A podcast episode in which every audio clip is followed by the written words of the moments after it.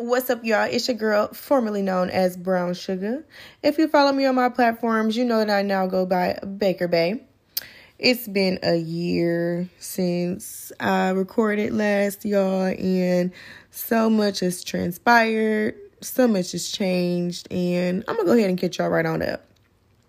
If you've been listening for a while, you know I'm very transparent. I always share the different phases of life I go through, and um, yeah Y'all been in my business since 2019, so why stop now?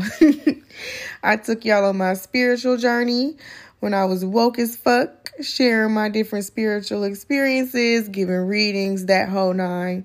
I took y'all through the relaunch when I moved to Atlanta and was living my dreams. So I thought, and um, receiving everything I manifested and all the ups and downs of that. And um y'all also know I love a good movie reference and the this next phase of my life that I'm in is um my eat pray love phase. If you have not seen Eat Pray Love, you need to because it's a classic and what are you doing?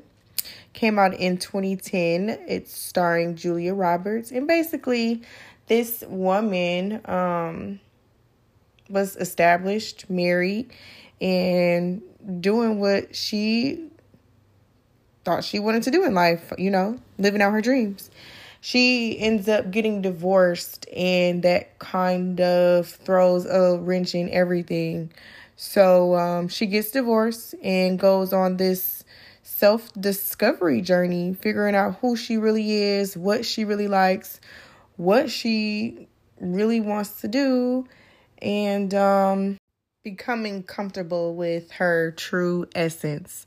So, um, we're going to pick up right where we left off. Here's my story, and I hope y'all enjoy.